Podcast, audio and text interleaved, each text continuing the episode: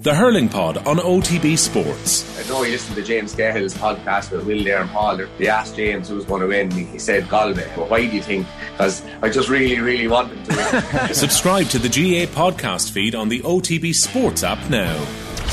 O T B A M. With Gillette. Get into your flow with the new Gillette Labs razor with exfoliating bar. You know, that wasn't an All-Ireland winning performance. Probably should have won the game based on their second half performance. Is it a step too far to say it was the performance so far of the World Cup? Maybe not. O T B A M's performance rankings with Gillette. I'm, I'm, I'm scratching my head. That performance is, was just lacked that intensity.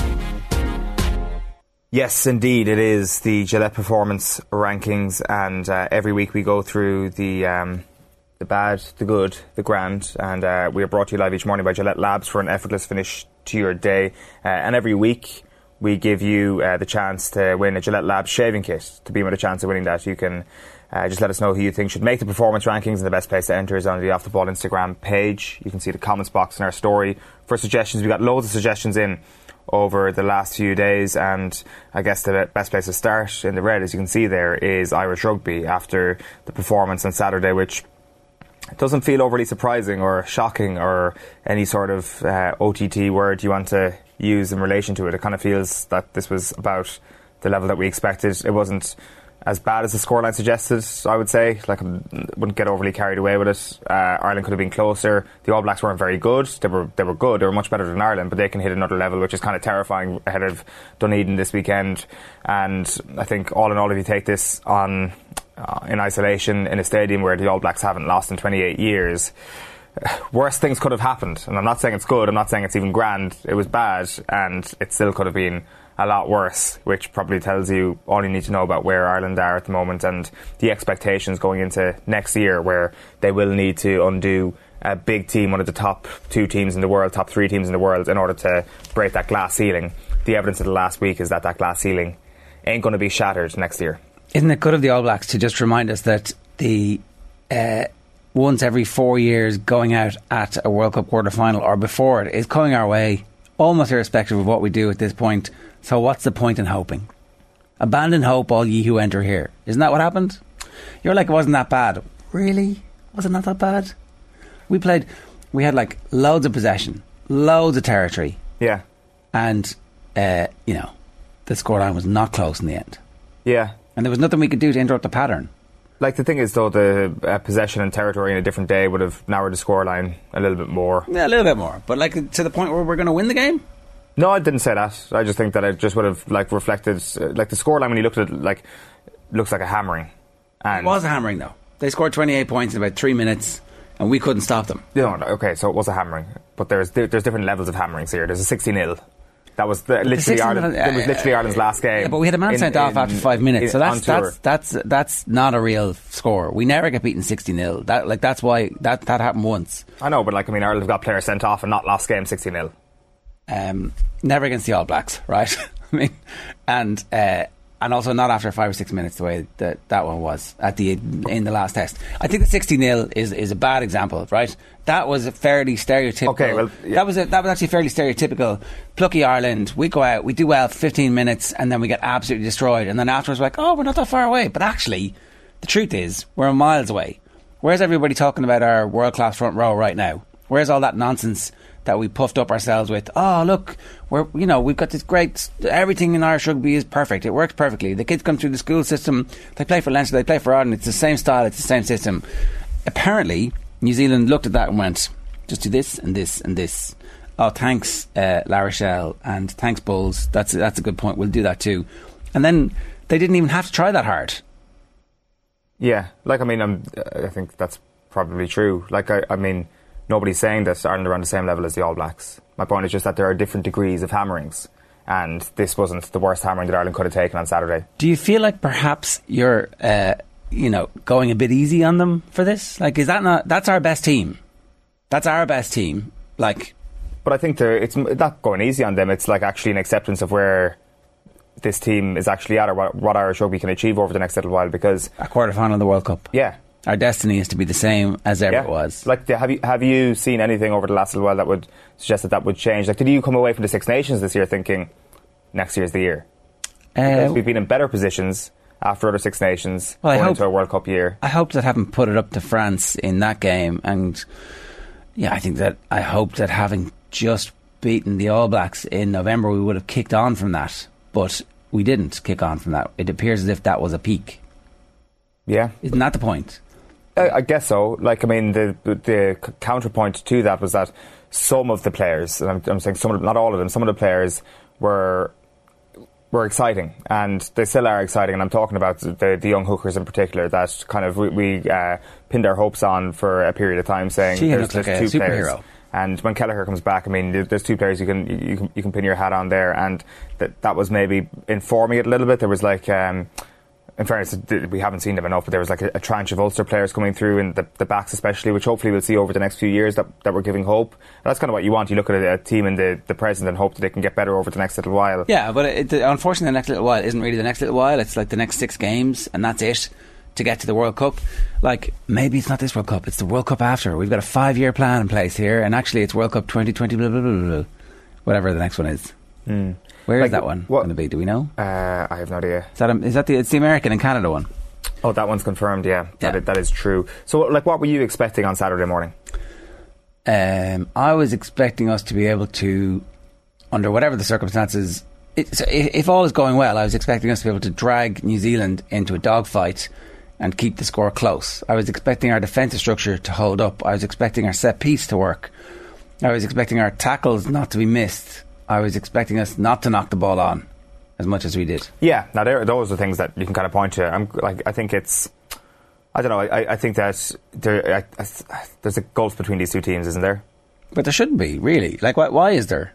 We we just beat them relatively well when they were here the last time, and so even if there is a gulf between them, we have enough rugby experience and knowledge and nous to be able to drag a team into something that they don't want, as opposed to. Uh, doing what we did, which no, I'm I'm I'm I'm doing the glass half empty reading of this, because uh, there's a lot of glass half full. We just got annihilated, and everyone's like, "Oh, this is grand." It's a bit like the meme of the dog in the fire. Yeah, it like. Do you know? Is it, though, like, is, that, is it, anybody it, saying it it's is, grand? Like, it's, yeah, everybody's it's everybody's saying, actually saying saying you know, it could have been worse is not the same as saying it, it, it's well, grand. I I I I. I see and hear a lot of people talking about the positives from it, and a lot of people getting great experience, and certainly the, the, the upbeat message from the captain and the coach afterwards was the refereeing was a bit off, and, and like I think it definitely was, and, and maybe the refereeing transforms the game. Maybe there is a possibility that you start pinging them in the rucks and we have more time in the ball, and all of a sudden we can do what we did to them, and, and that it's as simple as that. I don't know, there's a possibility that's the case. I, I doubt it, and I certainly am not hanging my hat on it, but there's been a um A wellspring of positivity about the experience and um, and what we're learning, and it's like nah, nah I don't know, I just feel uncomfortable with that. Like uh, yeah it's an, like it's, a, it's an interesting kind of question of perspective on, all, on it all. Like, there's definitely a part of me that's thinking to myself, you know what, uh, find out how you react to the toughest possible situation. Find out how you react when Michael Bent is literally getting called up to, to training Um, in that situation, in the toughest place in the world to go for a summer tour. Add those extra Maori games, put yourself under severe pressure over the course of it. Part of me definitely thinks that that is a good way to go, because what's the point on finding out that you're incapable of sustaining that ridiculous level of pressure, incapable of sustaining it at the end of next year? Why not just find it out now? Why not just add this into the Irish schedule every second year and make these tests as, as tough as possible, so that you don't just get humbled every four years, you actually get humbled every second year. And maybe every so often, because you're getting these every second year rather than every fourth year, you win one of these tests, or you win one of these series that are that are exceptionally tough. Granted, you're not going to have the All Blacks all the time. They went and they won in Australia. They went and they won a test in, in South Africa in, in what was it, sixteen? Like, and they and they won a, a tour in, in Argentina. So they've done all that, you know. Like that. That's the thing, is that like there's nothing new here really under the sun, except that this one has come around in this World Cup cycle. Uh, let's get to the comments, right? Fergus Keogh, Red's a bit harsh for the rugby. seventeen really bad minutes, but otherwise fairly decent, all things considered. I haven't heard anybody say it was was like okay, yeah. Andy Jennings, hope is all we have, Jar. Ireland were over the line three times and denied tries by great defence. The All Blacks team are beatable. We get special points for not scoring the try over the line, do we? Is that what happens? There's like a, a little asterisk goes, oh, but we scored three tries that weren't given. Like, Kenny the Dad says, I don't think we were hammered. Silly interception try and ball handling at the New Zealand line on three occasions cost us dearly. They were more clinical. Severise's try counts. They put the point on the board. And they're seven points. That's what happens when an intercept try happens. If we scored an intercept I, try, everybody would be like, oh, look at that. That's yeah, quality yeah. defending with the pressure we put them under. But that's not what the commentator is saying. Like, they are. They are. They're no. saying that this is grand. The fire no, no, is no, no, raging no. at the door and the dog is smiling off into the distance going, this is grand. I, I actually...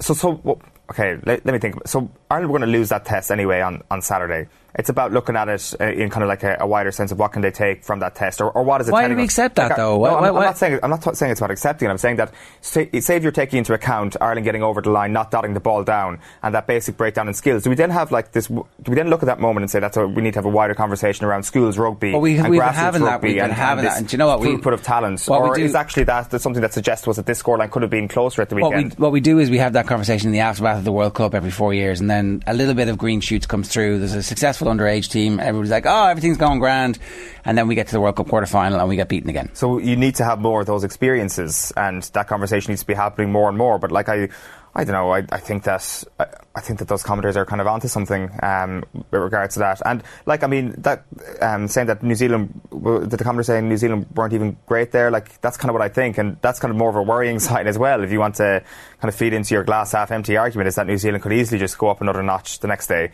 And look, I'm not going to bring it up again, but the sixty nil, let's not forget it was actually at the end of the tour.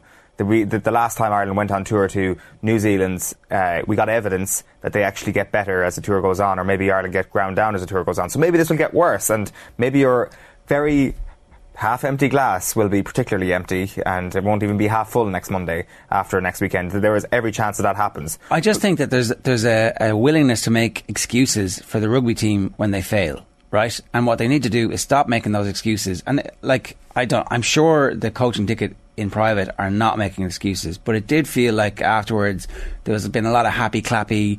They're tired, whatever. This is inevitable. Sure, they're New Zealand. What can we do but keep the ball poked out to them? Do you know, like this is supposed to be us, one of the first world nations, going down to show with our very best team. We picked the very best players available to us, who may or may not be available around a World Cup, but that's the level that you're going to have of a team representing us in the big games in the World Cup, because you can't legislate for anything other than having a bunch of your players injured at any one time. And we got spanked. We got absolutely spanked in that game. You know, but for this and that, and there was a few things, and maybe the referee, fair enough. But the truth is, we got absolutely spanked, and we need to be honest about that before we can fix it, I think. Yeah, it just sounds like you're surprised about what happened on Saturday. Well, you know, the uh, uh, like, I mean, what, are you not? You, you you you predicted the thirty-point hammering. I don't think after the uh, the Maori game last week that many people were predicting Ireland were going to uh, put up. But the Maori, the Maori game again were two different, entirely yeah. different teams. No, I get that. I get that. But it was still the sort of mood music that comes into uh, a test like this, and also it is kind of like your situation of like, the, where, where's your depth at? Compared to where is New Zealand depth at, right. And that will always feed into the, the top tier eventually. Uh, Ger Luby says they still are the best team in the world. Playing down there is the hardest tour. This is where we learn about our players. Easy to pick where we were poor, but can we grow and improve? Go back and look at Earl's try in the first half. Really good play with fantastic skills. Pity they couldn't repeat that. And Daniel Casey says ref was definitely off, but didn't have an impact on the result of the game, I think. Although the ruck was an issue, New Zealand punished our mistakes, ruthless as always. So we'll see. I expect, I expect a response from the team next week. I expect them to be able to dig in, and when the second try goes in in a minute, they'll be like, start a scrap. Somebody got down injured.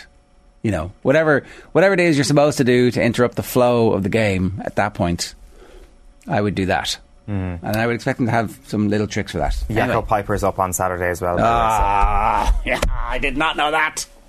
I expect South Africa. I expect... mm. I expect... South Africa and New Zealand to both be the winners next weekend.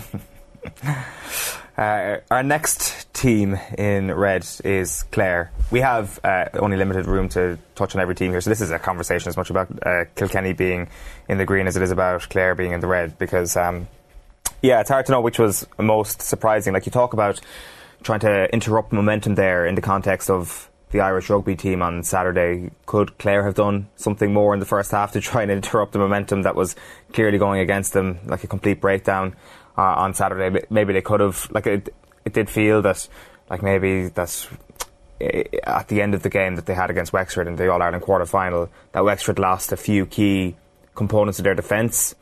And maybe that is the true reason why Clare actually got over that All-Ireland quarter-final. Yes, O'Donnell and Kelly really turned it on in the last quarter of that game, but was the reason why that happened was because Wexford lost a couple of key components of that defence. That that might potentially be the truth now when we look at what that Kilkenny defence did to that Clare attack and just completely nullifying them and allowing Kilkenny to completely run riot um, over the course of the entire game. So uh, Mikey Butler, Hugh Lawler, Paddy Deegan, they're the guys getting the credit, and rightly so, in that uh, Kilkenny defence, and they just completely locked up Kelly and co. And once you lock up Tony Kelly, chances are you've got to go some way to stopping Clare. What was it, twenty-seven, twenty-eight games uh, consecutively, and that, that Tony Kelly has scored from play, and that run came to an end at the weekend as a result of, of Mikey Butler's performance.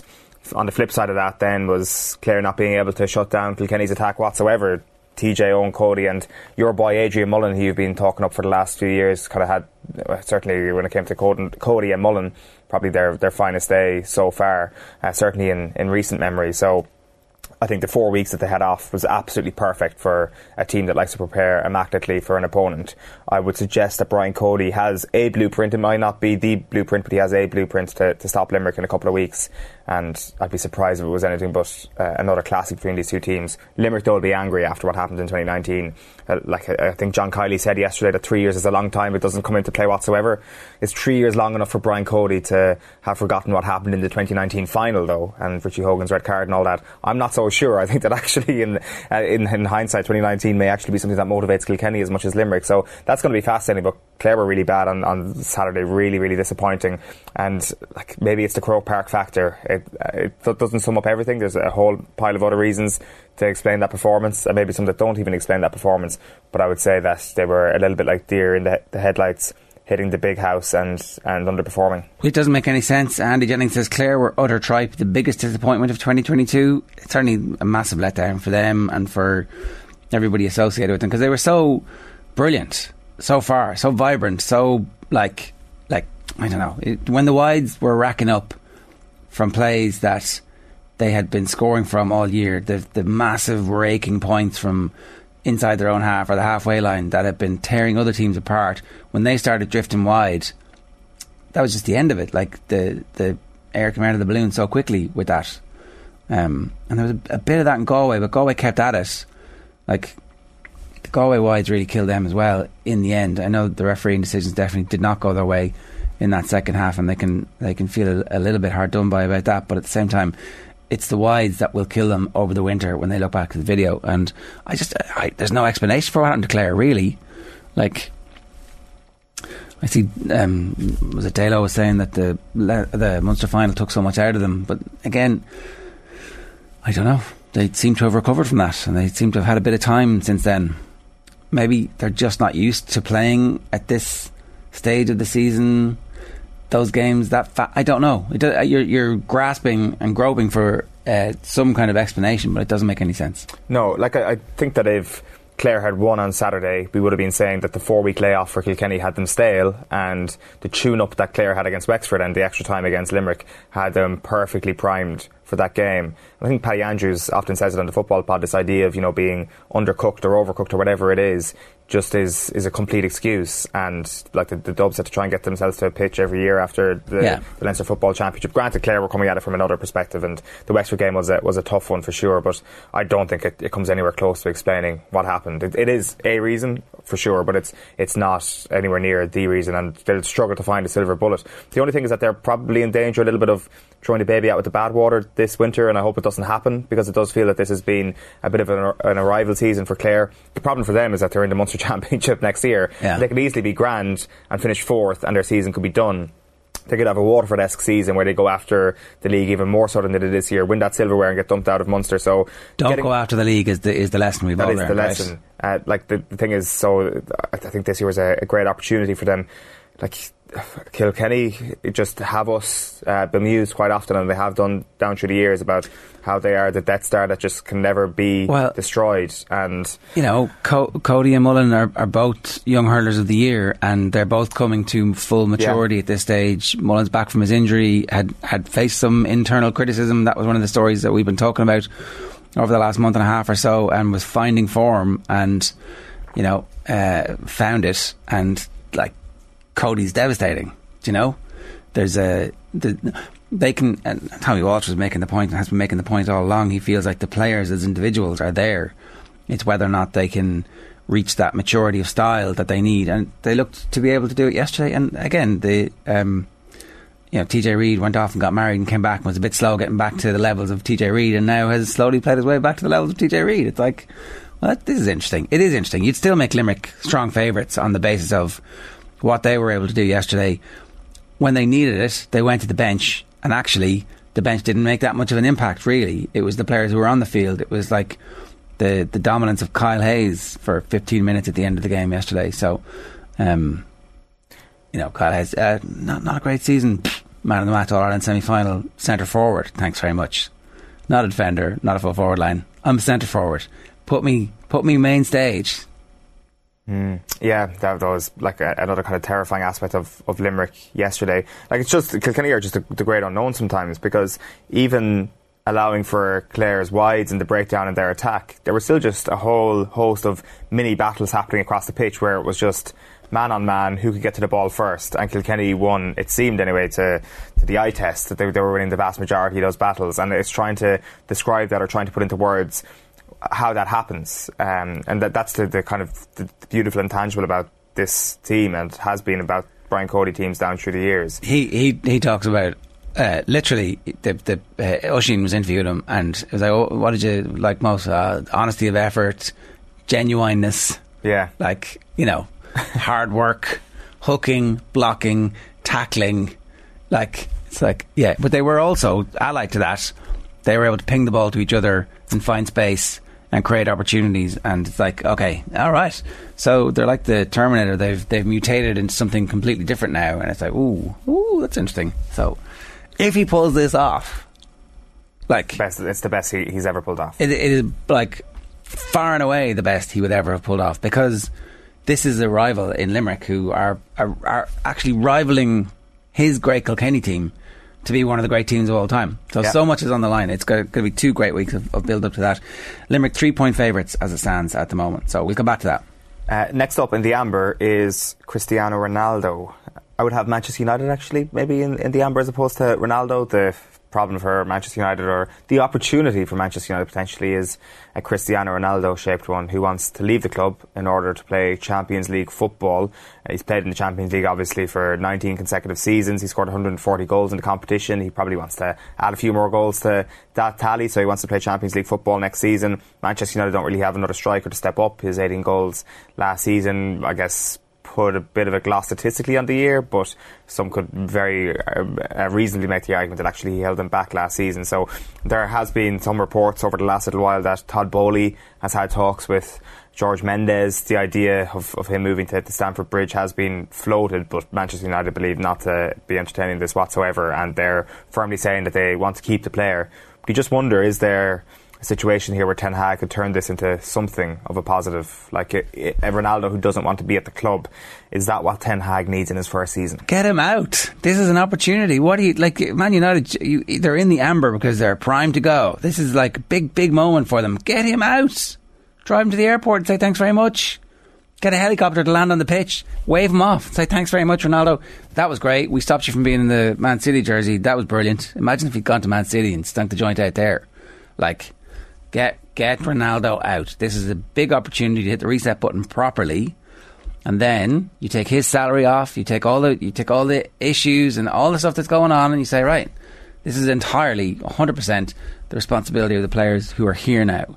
Let's let's see you all step up. Let's Marcus Rashford again in the papers talking about, you know, it's great. There's a new voice, new tactical direction. Things have changed. Like, why are you talking? Why are you talking? But get Ronaldo out. Start again. If there's if there's any money coming in for it, I mean, that's very unlikely, right? That you you did not expect to get any money back for Ronaldo, considering you signed him on a two-year deal. But either way, this they have to take this opportunity to get rid of Cristiano now. He is not a, a useful, functioning part of a team who is going to win the league, and they're trying to build a league-winning team, and they need to start thinking medium-term as opposed to the constant short term, let's have the dessert that's on the table and let's have another dessert and let's have another dessert and let's have another dessert. I feel sick. Why do I feel sick? Because I've gorged myself on short term thinking. Like it, the frustrating thing for Manchester United here is that they failed to qualify for the Champions League, what, two months ago?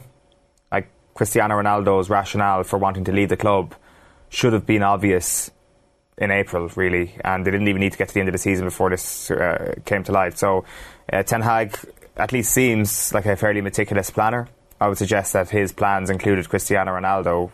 Does that not involve a phone call to Ronaldo? Does that not involve a conversation where you try and war game every single scenario here which involves Ronaldo leaving? Because like, this isn't a bolt from the blue, Cristiano well, Ronaldo leaving Manchester United this summer. You would like to think that the Manchester, Manchester United as a club would have sussed out if Ronaldo was happy to stay for next season last month. Whereas now, I know it's only July, but like, pre-season has begun, in case people haven't been uh, paying attention. It's not a very uh, active pre-season with a lot of uh, good players playing yet or anything like that, but it has begun. Teams are about to go on tour. Is this just going to be another one of these summers where Manchester United leave everything late again? I think I, I, um, a couple of things, right? It doesn't really matter if they leave everything late this year because Ten Hag is a long-term thing, and so we, we I don't think we should be judging Ten Hag until the end of the season and even kind of the start of the next season, when there's like those, that third transfer window that he had will be shut. So it, it doesn't really matter to me if this happens late. And the other thing I think is that it's possible that somebody has decided that they're interested in him, and now all of a sudden that's why this move is happening. So you're you're kind of, it's Mendes potentially working away in the background. Yeah, or or or, or maybe it is the interest from Chelsea and the fact that Uh, Bayern Munich might want or need somebody. I don't know. It, I, either way, the opportunity to get rid of him and not be stuck with him for this year and constantly having to play through him and having all the drama. Oh, he didn't shake the hands, or he didn't go and clap the, clap the fans. He had a row. Somebody else took the penalty. Like, get rid of all that. Get rid of all of that. And if anybody else creates any drama this year, get rid of them. You've got rid of Pogba. You've got rid of Lingard. There's a few other players there who you could do with, like, just yeah, gently easing out. So Ronaldo is clearly one of those players who, you know, sells loads of shirts and creates loads of social media buzz. But if Ten Hag is going to take over, and we keep hearing about, oh, he's he's he's on the uh, training ground and he's telling them all what to do. It's like, you know, okay, it's kind of what a manager's supposed to, or a good coach. Maybe there hasn't been anybody coaching that team properly for the last number of years. Get Ronaldo out. Now's the opportunity. Get him gone. Get rid of that. And if it is late, and if it's a pain in the ass, try and replace him or get some some bodies in. Doesn't matter. Doesn't matter. Just get rid of him and then start again. You would have to say, though, that if the decision happens late this summer, uh, they might not be able to find a suitable replacement. And is that Manchester United squad good enough to finish top four? I, I mean, I don't think they're finishing top four this season. Regardless, even if they sign top-class like, striker. They're, they're, I don't know. I don't know what their best it's bet to, is. It's hard to make that case, to be fair. Even like even at this current state of play, if, if Ten Hag uh, even has a successful season, like Spurs and Chelsea, the positions they're in going into next season seem pretty strong. And um, even for Arsenal recruiting very well at the moment, it's hard to make a case for them to be top four as well. So maybe not. Maybe it's just an acceptance that the, the build has to happen, and, and that's exactly how it has to go. But maybe building without Ronaldo is exactly what you want to do in season one, and it just uh, opens the opportunity for, for somebody else. Uh, in the green, we'll get to Wimbledon with Cullum in just a moment, but before that we should talk about Limerick. You kind of touched on them a little bit already, just with regards to some of their performances yesterday. Kyle Hayes just uh, coming back to form in pretty spectacular fashion, got man of the match. Like, I think what's potentially even more terrifying is who didn't play well. Uh, like, I mean, obviously Keane Lynch barely features. Gerard Hegarty doesn't have one of his great days, even though he's been one of their stars over the last couple of years, and they still managed to eke out the win when it matters most. It, it feels to me sometimes as, as if like it's been the, the Lynch and Hegarty show over the last little while, that they've been the two most important components of that attack, and even somebody as extraordinarily talented as Aaron Gillane sometimes just goes under the radar a little bit. They sometimes just don't need him. They just find themselves in open space sixty yards out from goal and they're like, well, we don't need you inside. But sometimes when it's really, really important, when the games are in the melting pot, they need Aaron Gillane inside. They need their corner forward.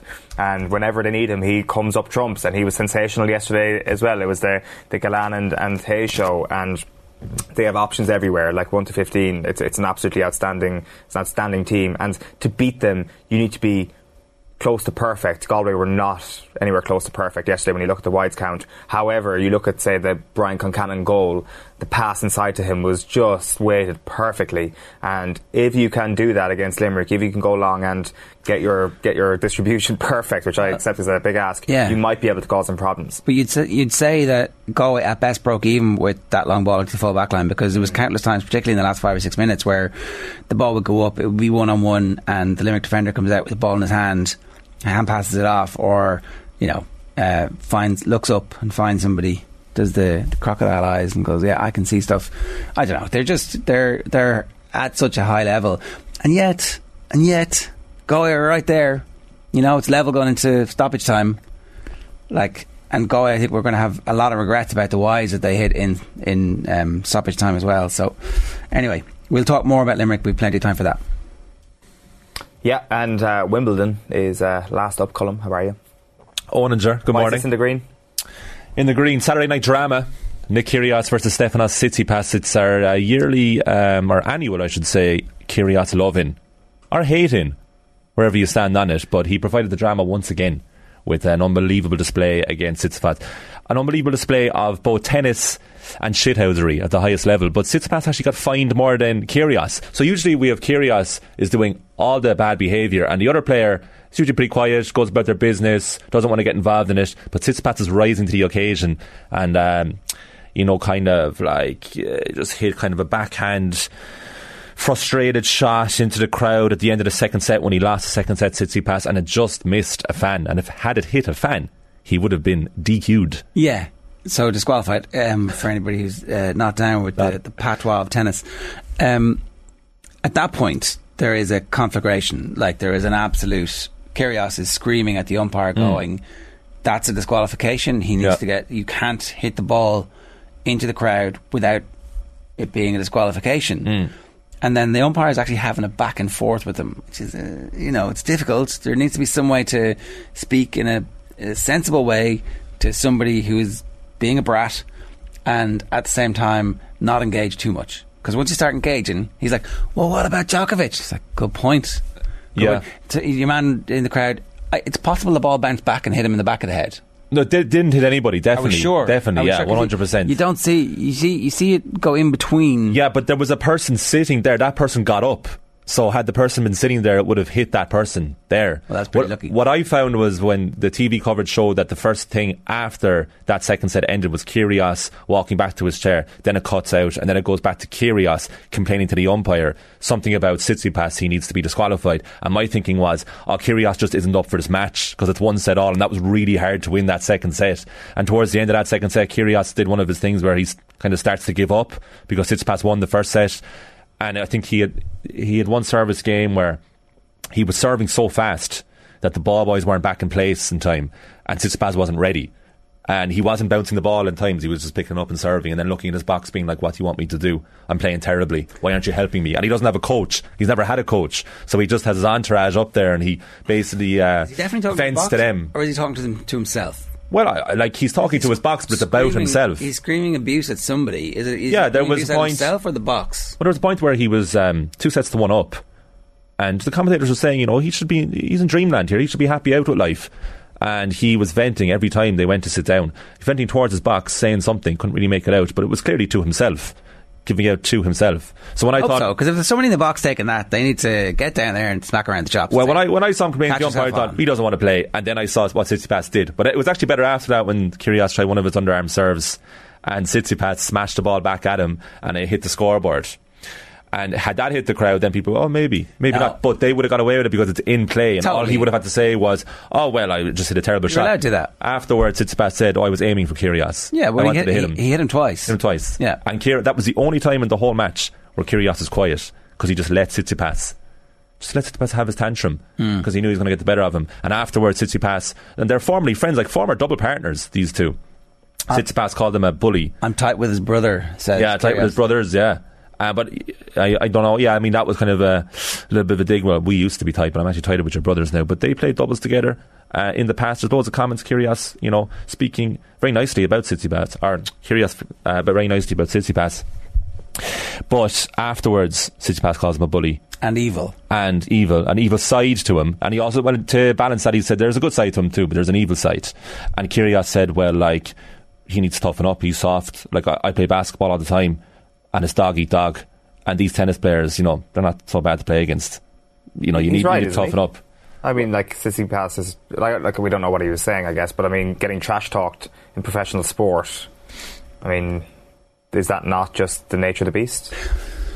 Yeah, I mean, it is. Like, it is to an extent. I I, I understood Tsitsipas's point because um, Kyrgios does tend to get his way in these things. He does. Yeah, I mean, he does. Like, he gets fined. Like, he got fined for his um, verbals to the umpire. He got fined four thousand dollars, and Tsitsipas got ten thousand dollars for the ball into the crowd. But so he does Tsitsipas tend to get his way. Tsitsipas should have been disqualified. I, I don't know how he wasn't. I think I can't believe the difference. You have to actually hit someone. Is that that's the rule? Yeah, well, or or hurt them then. And so that debate actually happens. Oh, if Djokovic had, if, if he'd hurt someone more, I didn't, I, I couldn't follow the, the line of argument. Basically, Kyrgios was ranting and was making points to the um, to the umpire that this this should happen. And he, he, it felt like he was right. And it felt like if Kyrgios had hit a ball into the crowd and had missed everybody, they would have been like, oh, sorry, mate, we're really sorry to see you go, but off you go. He should have gone. I was delighted that he didn't because I wanted to see the match go on. But, I mean, like, he was right, Djokovic went as well. But the tennis the tennis itself was actually brilliant. In the last three points of the match, Kyrgios saved a set point in that fourth set tiebreak with a delicious little subtle dink over the net, which was, you know, like nine times out of ten you miss those. And then the next two points, brilliant, brilliant winners. Um, it, it, it has been excellent over the last few days. Yeah, the, uh, over the weekend. The yeah. Sinner Alcaraz stuff last yeah, night. Yeah, brilliant. Yeah, I mean, they're the future. twenty and twenty-one. twenty nineteen, actually. Yeah, I mean, they are. That's what we have to look forward to. We've talked about before, you have like Medvedev, Zverev, Thiem, Tsitsipas are all brilliant, but not quite like absolutely elite, whereas Alcaraz and Sinner are showing really good signs of being. I'd never heard of Sinner before this. Really? Yeah. Yeah, the Italian guy, he's been there, thereabouts. This is, he, he had never done anything on grass before this tournament. Never won a, a major grass match, but he's made serious strides here and was, like, totally outplayed Alcaraz, to which Alcaraz admitted afterwards, actually posted on Instagram saying, you were by far the better player, looking forward to have many more battles in the future. We talked about Alcaraz a few months ago that everyone was calling him the best player in the world in current form, and after since then, you know, he got knocked out of the French Open earlier than expected, kind of did okay here at Wimbledon, doesn't have any experience in grass really, but the future's bright for those two. And uh, for tennis as well, like, we had Roger Federer come on court yesterday. It was great to see him in a suit, sad to see him not playing. But, like, we do eventually need to move on from these three. But well, while they're here, we want to cherish them. That That's happening, though. What what side of the draw is everybody on? So, Djokovic can play Nadal. Right. One against two. They're seeded one and two because Medvedev were number one. He obviously can't play, his banned, and Zverev is injured, and he was world number two. So, they moved up to one and two. And from the Kyrgios perspective, he can play Nadal in the semi-final and has a really, really good chance of getting there. I mean, it would be total self-destruction by him if He's he does not get American. Yeah, Nakashima, twenty-year-old. Oh, um, okay. No, no real like, no real experience in the game of note. Like, very talented player, but Kyrgios should beat him all all day long. And then he'll probably play Alex de Minaur in the quarterfinals. His fellow Aussie, who he has a winning record against, like, he should definitely beat him. And that would be Nadal in the semi-finals. And of course, he's beaten Nadal before in the twenty fourteen fourth round to get to the quarterfinal of Wimbledon. Right. So grass is by far his best, like by far his best service. Like, Kyrgios is going to go missing again for another six months after this. So we want to cherish him while we have him. And then he could play Djokovic in the final, which is the most long overdue match in sport. Djokovic against Kyrgios. Um, Djokovic has to, so he's got Sinner on his side then. Yeah, he's got Sinner. Yeah, so, like, but nobody the, else. The, really. the big, the big threat that Djokovic has not had to deal with is Matteo Berrettini, who got to the final last year, who Djokovic beat in four sets. Berrettini pulled out in day two of the tournament with COVID without striking a ball, and he had won Queens before that, retained Queens actually. Okay. So that, you know, that was his biggest threat, I would say. I mean, the, like, Djokovic should easily win this because Nadal, you know, hasn't won Wimbledon in twelve years. And very quickly, Świątek. Yeah, she's gone. Yeah, yeah, she's gone. Like, got really easily beaten by Elise Cornet. It was bound to happen. She's not that comfortable on grass. She's just playing on momentum alone. But, like, to win like thirty-seven matches in a row, which incorporates six tournaments, is incredible. That's the record for the twenty-first century. Beat Venus Williams' record from two thousand. Uh, but she, it was, it was just one match too many. Right. And Cornet easily beat her. All right. thirteen minutes past eight. That is this week's Gillette Labs Performance Rankings. O T B A M's Performance Rankings with Gillette. O T B A M with Gillette. Get into your flow with the new Gillette Labs razor with exfoliating bar.